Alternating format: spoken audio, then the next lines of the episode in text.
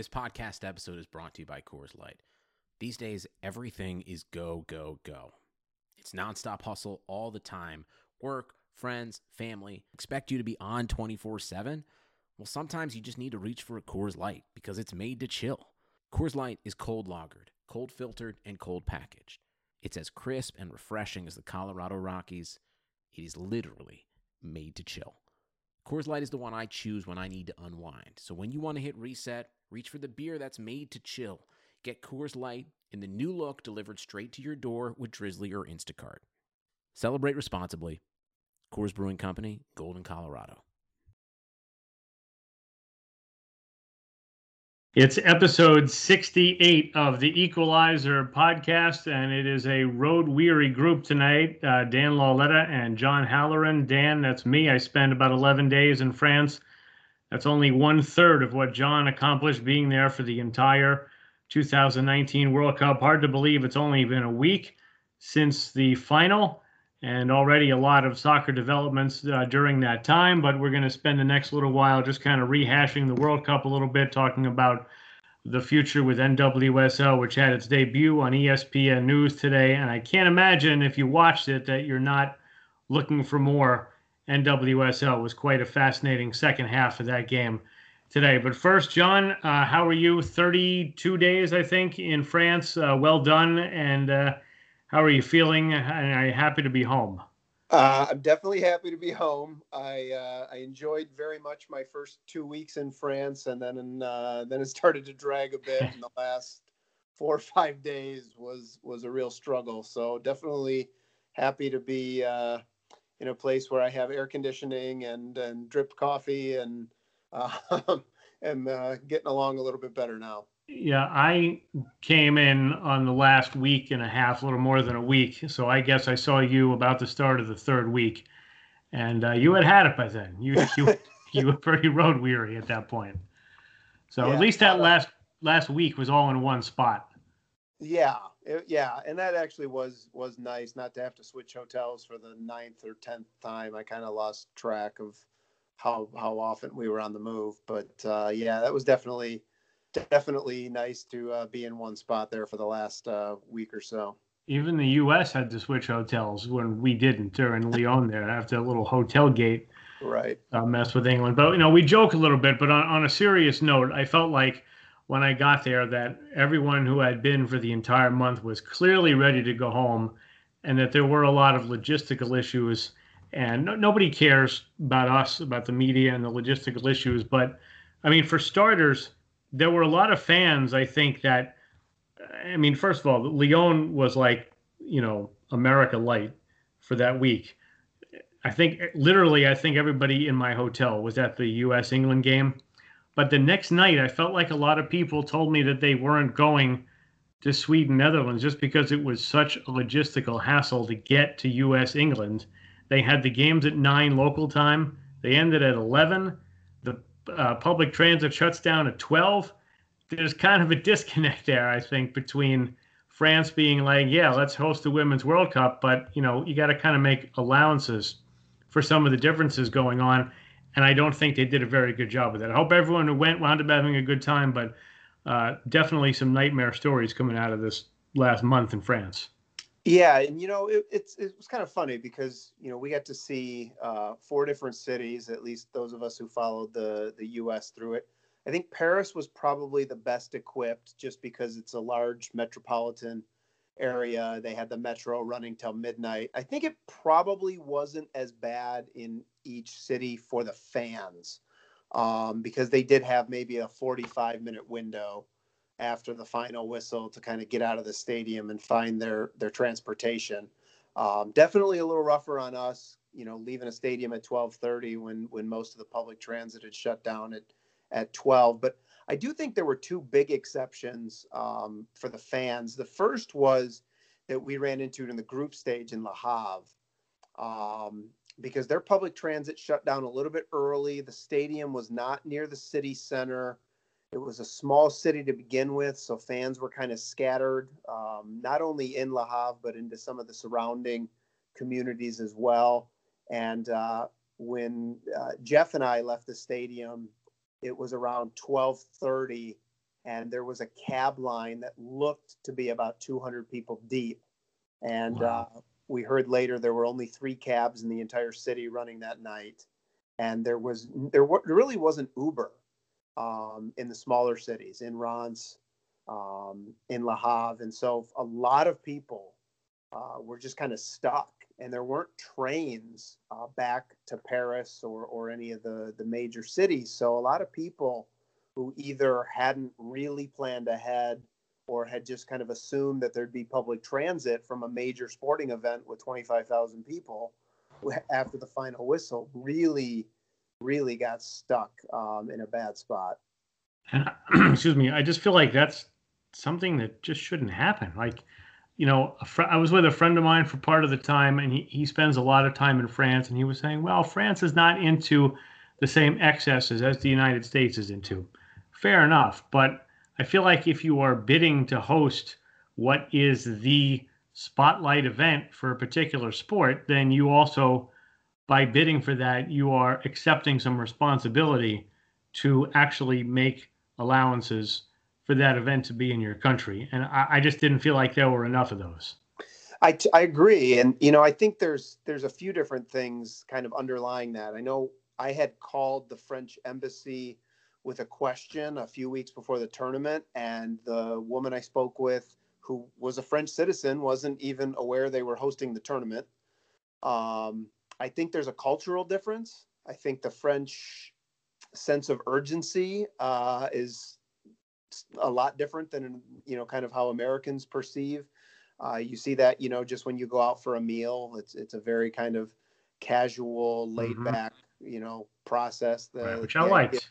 I like that a little bit. Yeah, uh, you know, and, and again, there, there's benefits to that. I'm sure they live a much healthier life um, than than most of us do. But um, yeah, that was a problem. And then I think the local organizing committees really dropped the ball in a sense. Um, if I start with La Havre, when we first got to La Havre, the person, uh, the volunteer at the train station who, who was welcoming people, didn't even know that there was a bus system in La Havre. Wow. And that That's seems, bad. right. That seems bad. Um, it's also a problem because that kind of stuff didn't show up on like Google Maps. The only reason I knew about it was I had done some research ahead of time, and uh, the bus system turned out to be a lifesaver if you knew where it ran and how it ran. But local people, or at least the volunteers, weren't very helpful uh, in in helping people figure that out. And then when we got to Lyon, they started a major downtown public transit project the day before the first semifinal. So they ripped up the streets and the tram rail lines right next to the train station the right. day the, before the, the big train station in the whole city. Right. And that's where everybody had to go to get tram lines to the stadium, to get trains in and out of the city. Um, and then the day after the final, um, the tram line near my hotel was completely out of service. And this was a Monday. So this wasn't, you know, a holiday. It wasn't a Sunday. And so I ended up having to hike several miles just to get to the train station uh, on Monday to get back to Paris for my flight on Tuesday. And I think a lot of people got stuck in situations like that where there just wasn't public transit in the middle of this massive event where tens of thousands of people are trying to move about a city. Yeah, it definitely. I, I didn't feel unwelcome per se, but I felt like the World Cup at large was not necessarily welcomed.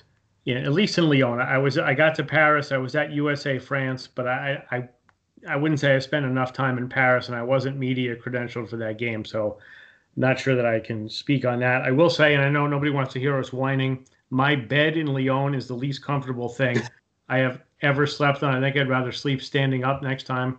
So I was very happy to get back one night in Paris afterwards and then back home to my very comfortable bed.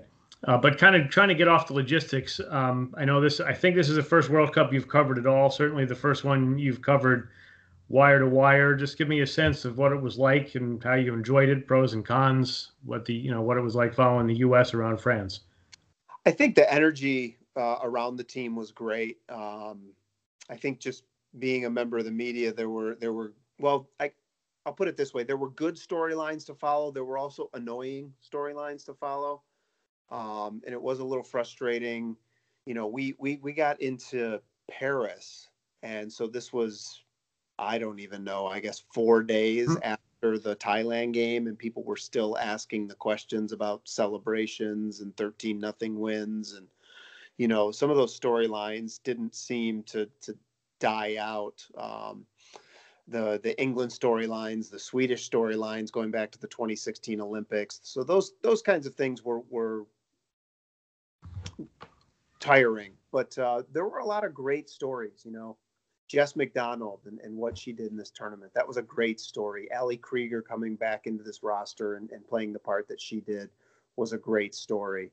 Um, you know, there were there were a lot of stories like that that were fun to see Sam Mewis having, a, I think, a really unexpectedly big part in the tournament. That was a fun story. Alyssa Naeher having her her moment in the sun. That was a fun story. So um, I think that in in the energy in the games was really tremendous and very enjoyable. I think anybody who was at any of those games, um, you know, and six of the seven felt a very strong pro America energy in the stadium, and then even the one the the game against France in the quarterfinal, even though the the French fans had a larger fan base. That was fun. Just listening to them sing and chant and try to try to bring their team back in that game. It was just a, a tremendous thing to experience uh, in a first-hand basis. The atmosphere at that USA France game was unbelievable. I was in the stands. I was really hoping France would equalize late just to see what it, or just to hear what it would sound like because when Renard school first of all before the game it was like all American fans making noise and I was like wow this is really something this is going to be a completely pro American crowd and then when they came out with the anthems it was almost like the French fans showed up instantly and were louder than the American fans. The other thing is American fans I feel like get very tense very quickly even in the final when it wasn't going perfectly because remember they had scored in what 12 minutes or less every right. game. And you know, the end of that first half, all of a sudden the Netherlands is taking it to the U.S. a little bit, and there's still no score. American fans get tense quickly and stop making noise. But the French crowd, when Renard scored in the 80th, 81st minute, and then for the four or five minutes after that, I, am not sure I've ever heard a stadium as loud as that in soccer or any other sport. It was yeah, amazing.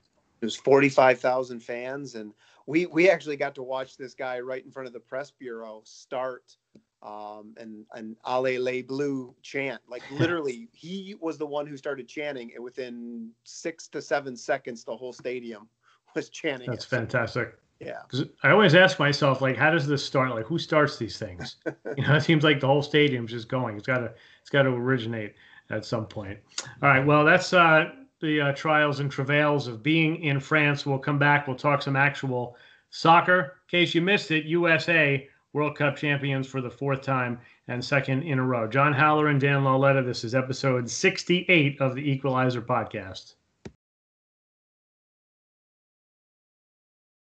Segment two, episode 68, Equalizer podcast. John Halloran with Dan Lauletta. And a reminder to please rate and review this podcast. The better ratings and better reviews that you give us, the more great content that uh, we can give to you. So please rate and review our podcast today.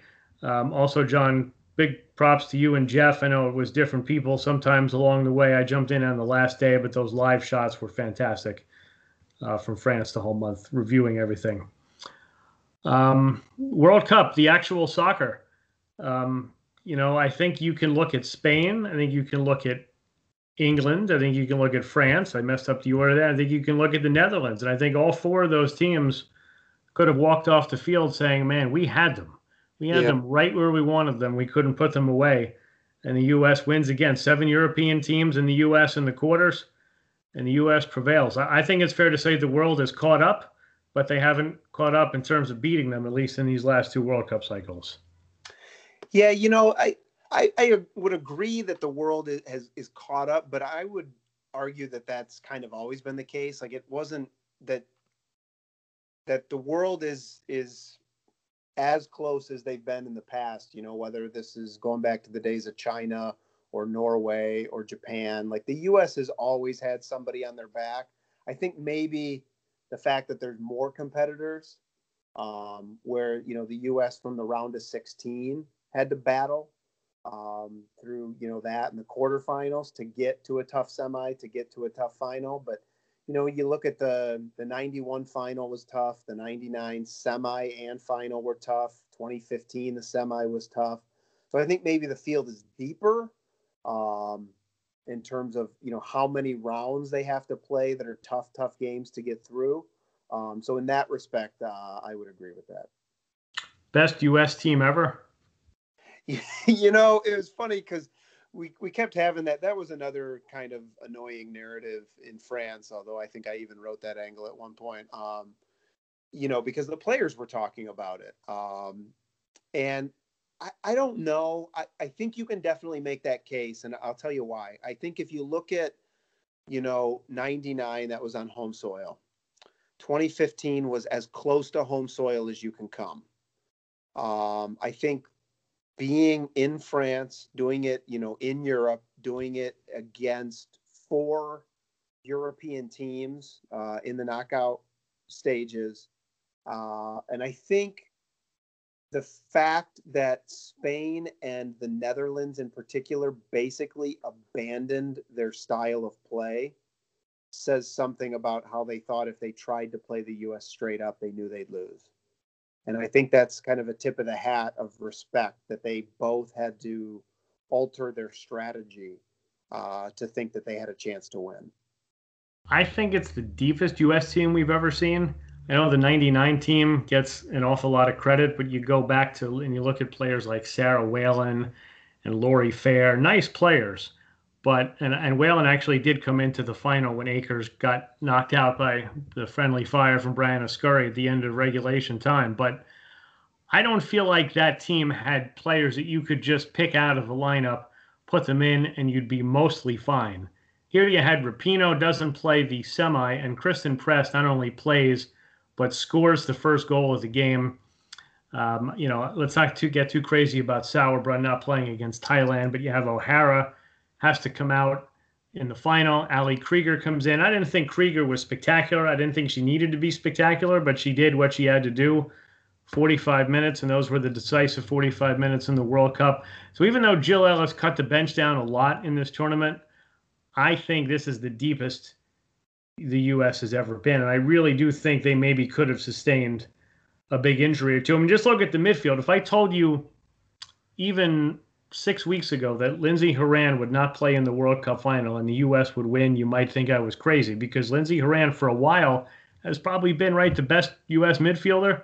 Certainly, you know, if you take Ertz, who sits deeper out of the equation, and she pretty much fell out of the rotation. I mean, that's amazing.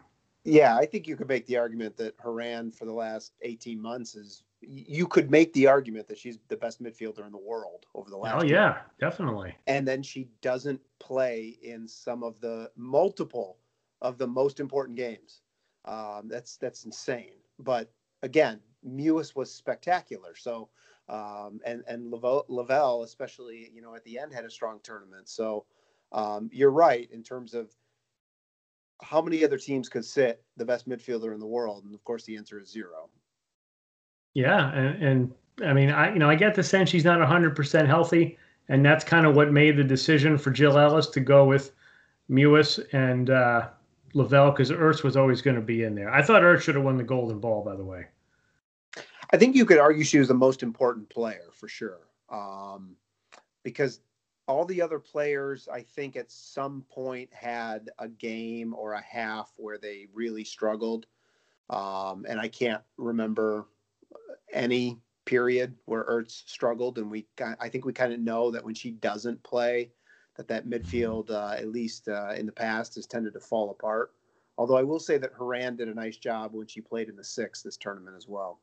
Yeah, and I thought Ertz was uh, really, really good against France. I thought she sat a little bit deeper than she normally does, and I think she pretty much did the back line a solid because I think she cleaned up an awful lot of stuff before it got back to. I want to get to Megan Rapinoe in a minute, who is probably the most famous athlete in the world right now. Maybe uh, Djokovic and Federer after their great tennis match on Sunday. But um, of the other teams, you know, France played their match maybe kind of similar to the what we were talking about before, but you know, you know, culturally it wasn't quite as um, what was the word you used? Um, can't remember the word you used in the first segment, but you know, not as um, they didn't Urgent. have as much. Yes, urgency. There you go. And as a result, they're down one nothing. Uh, England, right there. I mean, was there a team that you're most disappointed in? Is there a team that you're thinking, all right, 2023 should be theirs, or even the, the Olympics next year, which France is not in? But um, you know, who do you like coming out of this of the also rans? I'll tell you the the team that I thought showed the most fight um, in the knockout rounds against the U.S. was England, um, and I was particularly impressed with the play of Ellen White, who probably could have had three goals against the U.S. had things just gone slightly different. Yeah, and then, then the other one that got disallowed in the third place game as well. I thought Sweden.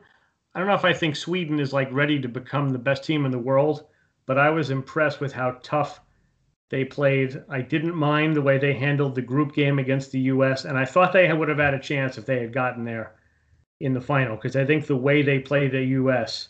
and this is not you know 2016, regardless of that. I just think the way Sweden plays the U.S., which ironically enough, I thought Spain gave the best blueprint about how to beat the U.S. when they went, as you said, completely off character.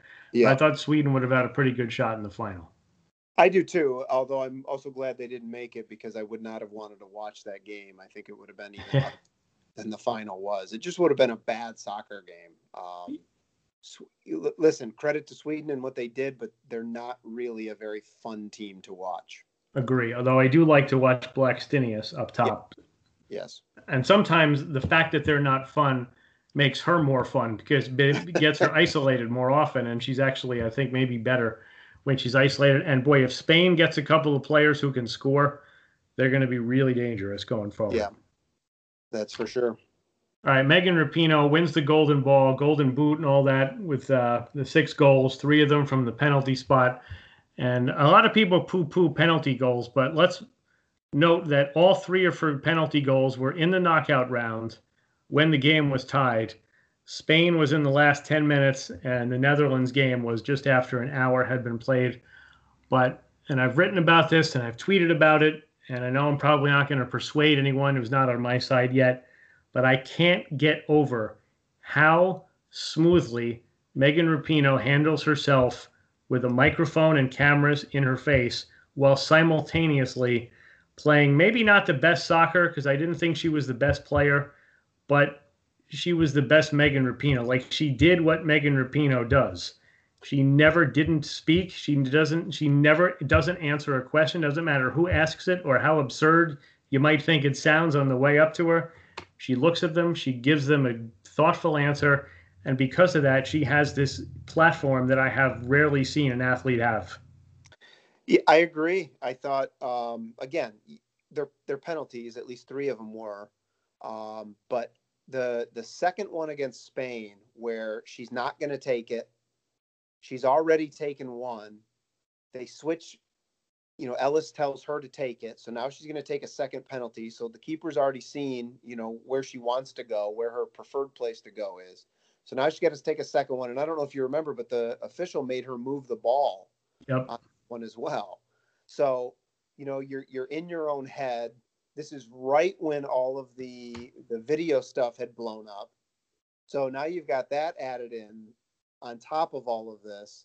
Um, and then she goes and makes that third penalty in the final. So I, I agree. Um, and and the same with the you know what you were saying about the microphone in her face. You know I know that people liked to pull small snippets of what she was saying, and certainly the the most controversial stuff. But I think when you listen to her or at least have a chance to read the full quote of what she's saying in context. A lot of times, I think people would be surprised at how much nuance is actually in there. You know, when she spoke about equal pay, when she spoke about FIFA not doing enough for the women's game, um, there were a lot of little nuances in there. You know, when, when she was talking about equal pay, she made sure to say, that the U.S. Federation, even though she feels they should be doing more, has done more than any other federation in the world.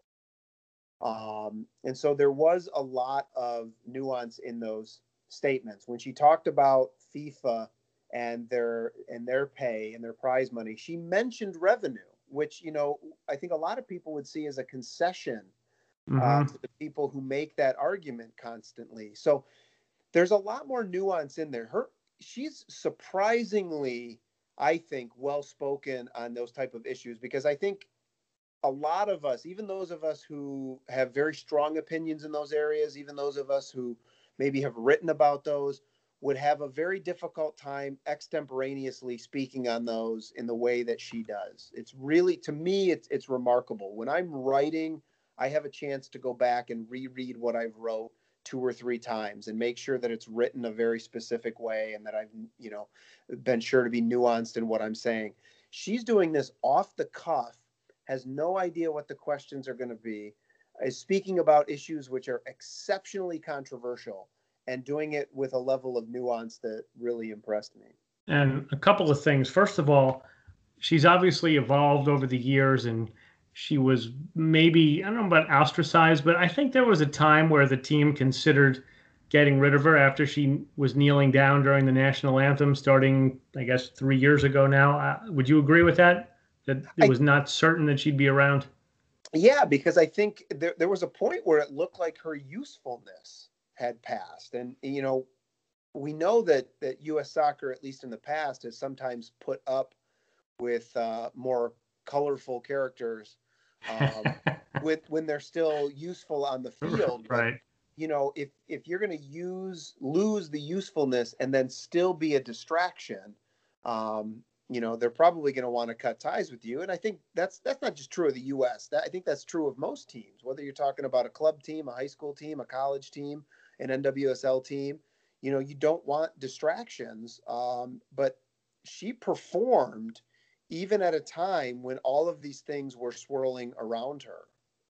But what I was going to say is that she has essentially always been like this. I can remember being at the 2014 NWSL Championship, and they had training at this completely out of the way college that was like 45 minutes outside where they were playing the final in in the Seattle area. It was raining. We were standing underneath rainy bleachers. It was me, Jeff Kassouf, Graham Hays from ESPN, and I think there was a Japanese TV uh, crew there for a Kawasumi story. And Rapinoe gave us the exact same type of time and attention. Now, we weren't asking her about equal pay and things like that, but you ask her a question, she looks at you, she gives you a thoughtful answer. The other thing, and you can maybe speak more to this, don't be under the illusion that covering the U.S. during a World Cup is where you wake up in the morning and you say, "Hey, I want to talk to Megan Rapinoe today." It doesn't work like that. They bring out one or two players a day. You don't get to decide who they are. You don't get one-on-ones. How many players after the Trump video dropped would have told the press officer, "I'm not going out there. You send somebody else out there." Hope Solo didn't speak after the first day of the 2015 World Cup when she was the controversial figure. And Rapinoe just kept going and going and going and going. And just before you comment on that, she almost missed this uh, press conference after the final. She was player of the match because she was in doping. And with about two questions left, door opens and Rapinoe flies in, takes her seat. Jill says, Jill Ellis says, Did you pass? And she said, I just killed doping a lot of players would have just stalled long enough to wait out that press conference. She doesn't do any of that ever. Yeah, I agree. And you know, it's it's funny you mentioned that because it, it takes me back to 2016 and the send off series um, when she was kind of a controversial inclusion on that 2016 roster because she had not fully recovered from uh, her ACL. She had a calf injury that she was carrying at the time. She wasn't even training. And uh, we were down in Kansas City covering the Costa Rica game, which I think was the last game they played before they left for Brazil. And she was speaking out on issues. Um, there was a, I, and I don't remember. I don't. I don't follow basketball very much, but there was a protest happening in the WNBA uh, at that time, and somebody, yeah, they they did a media blackout, and they had on some sort of some T-shirts. I don't remember what they said, and they refused to speak after a game about anything but what was on the shirts and uh, I think it was Meg Linehan asked her about that. Eh, you know, it was it was literally a two person scrum. It was me, Megan, uh, Meg, and Meg, Megan. Um, and uh, again, just boom, right into her answer. You know, she she thought about it. She knew what she wanted to say. Um, and a lot of players would shy away from, a, you know, to your point, would shy away from that type of a question or say, "Oh, I'm just here to talk about soccer." And uh, you, the other thing is, she was on the Rachel Maddow show, and Rachel Maddow said, you know, what can people do going forward? Right into the NWSL, and so many national team players don't mention their league when they're with the national team. They say, "Well, I'm focused. You know, I'm in with the national team right now, and I kind of want to focus on that." But one more thing, she called me on the 4th of July, 2017, for a story. Not that many players would do that on the 4th of July. And I asked her, that was a year after the Olympics. I said, Do you have any regrets about being in the Olympics? Because I think personally that that cost them, you know, maybe they wouldn't have won the gold medal, but Rapinoe being on that roster when it was only 18 and putting her in the Sweden game, and then she couldn't make it to 120, and that's how Tobin Heath ended up at right back. I think that was a horrible, I think that's Jill Ellis's worst moment as a coach. Not the mismanagement of that game, but having Rapinoe on the roster to begin with. But anyway, I said, you know, any regrets, you know, about you know about the Olympics? And she said, I don't have any regrets. Jill might have a different answer. So you know, straight up, like, hey, yeah, maybe it was the wrong decision to take me. I tried my best. Not going to turn down the Olympic roster. You know, maybe Jill did it I, to make you know. And you know what? Four years ago, we're not getting the U.S. on the Rachel Maddow show or Meet the Press either, and right. and that's that, that's because of her. All right, enough Megan Rapinoe gushing. Uh, that's two segments in the book. We'll come back. There has been some NWSL news, so we'll talk a little bit about that on the other side with John Halloran. This is Dan Lauletta, episode 68 of the Equalizer podcast. Third and final segment of episode 68 of the Equalizer podcast, and it's time for the Sports Ref Stat of the Week. And how about this? Not easy for Ivy League players to get into professional sports leagues, whether it be the NWSL or any other. But this weekend, we had not one, but two Ivy League players score stoppage time game winners. Not only that, both Princeton products, Jen Hoy, who was a fourth round pick of the Red Stars way back in the original 2013 draft, she gets one for Sky Blue FC, who are now 2 0 since they let go Denise Reddy as head coach. And then two days later, in the ESPN News debut, Tyler Lussi, also from Princeton, a Portland Thorns draftee, she gets the game winner after Erin Greening, a rookie, scores her first NWSL goal in the 90th minute, and it looked like Orlando would spoil the party for Portland. So, first time we get two Ivy League players score stoppage time goals same weekend. Jen Hoy for Sky Blue and Tyler Lussi for the Portland Thorns, and that is your sports ref stat of the week. And you can check out new and improved women's soccer stats each day at fbref.com. That's fbref.com. And we thank the folks at Sports Reference for their continued support of the Equalizer podcast. And John, as we transition into NWSL, uh, as a Chicago guy, I'm personally, uh, you're the Chicago guy, not me, but I'm personally thrilled to see Jen Hoy waking up here in the last couple of weeks. Really nice person, um, and really made a lot of herself for the fourth round pick. Might be the best fourth round pick the league's ever seen to this point. I don't know how well you know her from your time there. Yeah, I mean, she she was a pretty consistent goal scorer in Chicago. I mean, she, you know, she wasn't scoring 15 goals a, a season, but you know, she'd get six or eight or um, and again, for a fourth round pick, that's pretty amazing. Um, it's kind of interesting too how Rory ended up bringing her in too. Um, she scored against his club team years ago when, oh, wow. he did, and he he just remembered that, and uh, he uh, he you know took a shot on her, and and she's had quite the career. And I remember when they first started out, and she was still at school finishing up her degree Right. And in case you know, in case nobody knows, Ivy League athletes do not get athletic scholarships, so that's why it's difficult for them because you know the best athletes are getting the scholarships mostly to other schools, and it's just not as much of a focus, even if you are worthy of having gotten a scholarship somewhere else. But Rory Dames said, yeah, you know, Jen Hoy is finishing up her degree and she'll be in in May and she'll be added to the roster. And I'm thinking in the back of my head, all right, it's a fourth round pick from Princeton you know, she's probably not going to actually make the roster. And I think the next year she scored in like four or five consecutive games. And uh, yeah, she went away for a little bit, um, had some injury woes, but you know, it's nice to see her get going. Um, league news, obviously, the TV deal with ESPN that started off uh, with the ESPN news game on Sunday, Portland and Orlando. Also, Budweiser becoming the uh, official uh, beer of the NWSL. It didn't seem like they had a super large presence in week one. They mentioned it on ESPN, they mentioned it on the streams that they have naming rights to the MVP, the final, and the playoffs, but we haven't gotten any like actual promotion or actually what that name will be. But I guess cautiously optimistic that there's some good things happening with a league that kind of needs them at this point. Yeah, I mean, look, it, I, it'd be better if they had a full year television deal or if they had a, a television deal that extended into next season. Um, it is what it is, but picking up the last, uh, what is it, 14 total games, uh, 11 regular season, and the three playoff games, it's, it's better than nothing at this point. Um, Budweiser, people have talked about the lack of a national sponsor forever.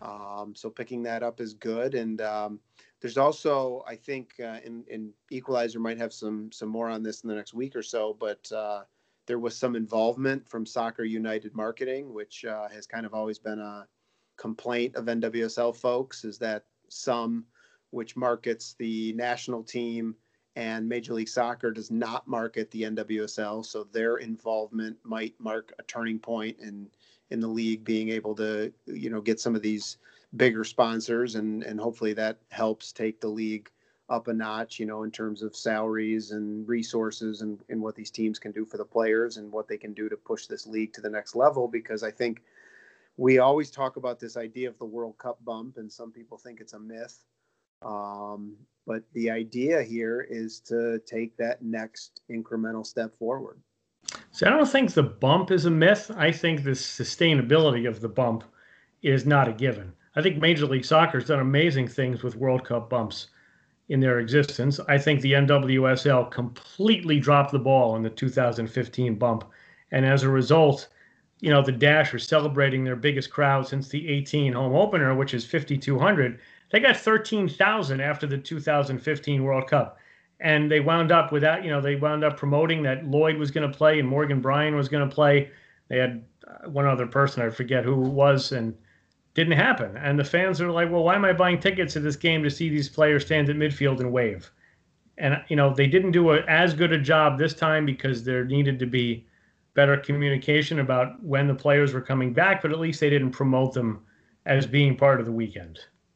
Well, that's a that's a yeah. I think that's another ball of wax that we need to talk about because you know I know that there have been times where players have been part of a team's marketing strategy for a given game, and I know for a fact that those players won't be there because of a national team commitment, um, which always feels like a, mistake at best and, and dishonest at worst. Um, so you know I think the league does need to do a better job marketing uh, not only in the in these moments like World Cups, but also being very upfront about when players are going to be there. I had a friend uh, call me from Raleigh yesterday on his way to the Courage game, and he was saying, you know, oh well, you know, we think a few of these players might might be playing, and I said, listen, none of those players are going to be playing. I don't know, yeah. you know. I said, listen, they got a week off from when they were released, and they weren't released until like Wednesday I said they're not playing, and he still seemed convinced, and he was bringing his his two kids to the game, you know, to see Sam Mewis and Crystal Dunn, and and the, you know they were there, but they weren't playing, and I, I'm not blaming the courage for that. I don't, I, I didn't see anything, but there's there's whether it's a misconception or uh, people just not paying. You know, we obviously live and breathe this stuff. Um, so I don't think we see it the way the average fan does. Well, that's the thing. I don't think that the answer to getting this league to the next level is creating more people like us who live and breathe it. I think the answer is getting people on the fringes. You know, the number of people today, Sunday, that I knew who were all of a sudden tennis fans because this epic final was going on was off the charts. You need that for the NWSL. That's what happens for the World Cup too. All of a sudden, everyone's like, "Oh, you were at the World Cup? I watched that. That's so great." And I'm like, "Hey, that's great. There's a league." And they're like, "Oh, yeah, there's a league." you know, you need the diehard people are there. Not enough of them, but the diehard people are there. But you've got to get to a point where it's possible to be a fan without being all in. And I think better than ESPN showing the game today was that on the homepage, about an hour after it, I was scrolling down. And if you're not familiar with the ESPN homepage, you get a lead story and the news stack, and then it'll be like NBA and a couple of NBA stories, and then Major League Baseball and a couple of MLB stories. There was actually an NWSL scoreboard, and I think there was a story. I didn't click on it because I was in a hurry. But I think that's more important because that sort of thing will get people with NWSL on their minds. Not, you know, drive by TV doesn't happen anymore because you don't have to flip the channels anymore. Yeah, I agree. Um, and again, if you watch this Orlando Portland game in its entirety, I don't know how you're not going back for more, but I would like to stress um, you know, don't watch one game and have it be a dull 0 0 draw or a courage 5 nothing blowout over a bottom team and say, ah, this league stinks. It's just like any other league. Some games are great, some games are boring. Sometimes, you know, a team clicks on all cylinders, sometimes there's injuries, but there are good players, good storylines, and good soccer to be had if you give it some time. Sometimes it rains. Yeah, like in Houston last night, apparently. Um, any thoughts on the league? Um, I know neither one of us are completely locked in again after France. It was quite a bit easier in Canada to follow the league when we were sort of on the same time zone. Um, but any just quick thoughts on on you know where it goes from here? You know, you know on the field or off the field. Well, anything you want to go. Anyone I think, like most people, I'm a little surprised at where the table's at right now. Um, I think probably if if we just ran through it real quickly, I think we all kind of expected um, Sky Blue and Orlando to be where they're at. I personally expected Houston uh, to be in a better spot. I, I had picked them as a playoff team. They were kind of my dark horse this year. I thought I mean, we all picked Huerta to be the MVP. That's not happening. Yeah, you know, I just thought that this period during the World Cup was when they would shine, um, and that hasn't happened. I think Chicago has struggled more than I thought uh, that they would have during this time because they still, even though they obviously lost some very important players, um, they still had a lot of talent, and Kerr was there longer and came back sooner. Um, and they have so many kind of like second tier U.S. players on their team that I really thought they would have been better off. Um, I think Seattle did a little bit better than I thought during this period. Um, I think Vlatko and I think Casey Murphy deserve a lot of credit for kind of putting them where they're at at this point in the table. And uh, I think, like most people, I think Washington's probably doing a little bit better than I thought. And Lydia Williams is hurt now too, so picked up an injury at the World Cup. So Casey Murphy will be the goalkeeper in uh, CO. I guess it's Tacoma now for a while. I think that fishlock injury though, that you know, I watched them play North Carolina on Saturday night, and you know, it's no shame to lose in North Carolina, but that midfield without fishlock, that's going to be tough to overcome. They did a good job bridging the gap till she got back, but from here the rest of the way, I think that's a that's a dicey proposition. And Yanez, who's played that role a little bit in the last year and a half, she left the game injured on Saturday. Haven't heard what's up with her yet. Right. Um, forgot uh, where I was going to go after this, um, so maybe that's a good time uh, to say goodnight. Uh, players will be back for two weeks and they'll be gone again. There's a Rose Bowl game August 3rd for the U.S. Has that been announced officially or just reported by everybody who covers the team?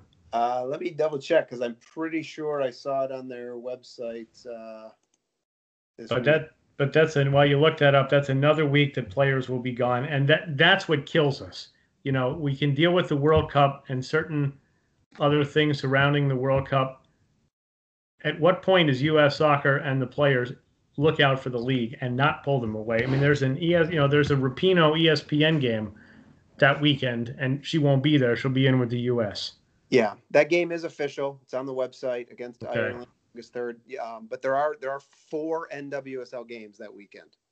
Um, and listen, people we know, people we respect, people we trust, had reported that this was not going to happen. That these players yep. were not going to be taken outside of international breaks, and uh, literally the first game is outside of an international break and is going to uh, cost the league 23 of their best and most recognizable players.